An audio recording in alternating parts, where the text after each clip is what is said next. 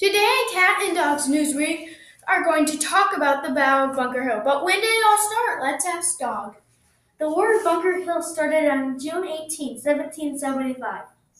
Wow, that's a long time ago. But where where was the Battle of Bunker Hill at? Was it on a hill with bunkers in it?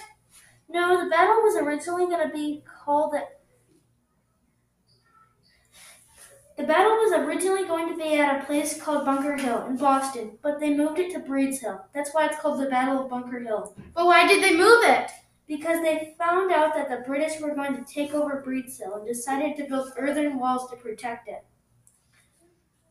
That's cool, but who is fighting in the war of Bunker Hill? Was it cats and dogs? Because if so, cats won. Not exactly. The British and Americans were the ones at the battle.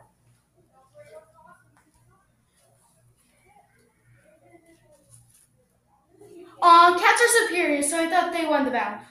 I thought, anyways. Well, were there any turn points in the battle of Bunker Hill, Dog?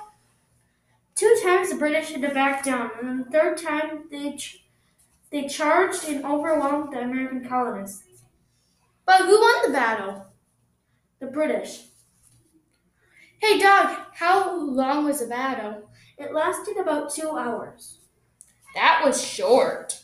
Yes, it really was. Well, that's all for today on Cat Dog's News 2. We'll see you next time.